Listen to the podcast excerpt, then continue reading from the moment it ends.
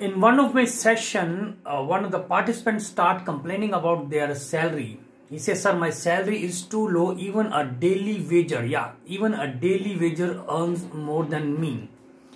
Now without giving any further reaction i immediately tell them all the best. Please go and grab the opportunity. Who is stopping you? And then there was no reply from him. Perhaps he got my message my message was very clear. Never ever compare two job profile just on the basis of the salary or earning.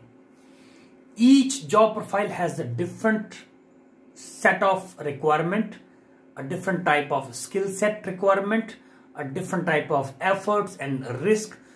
So just on the basis of earning, we should not compare two job profile just instantly based on earning only every job profile has huge scope which can make us our job as a career. So think again.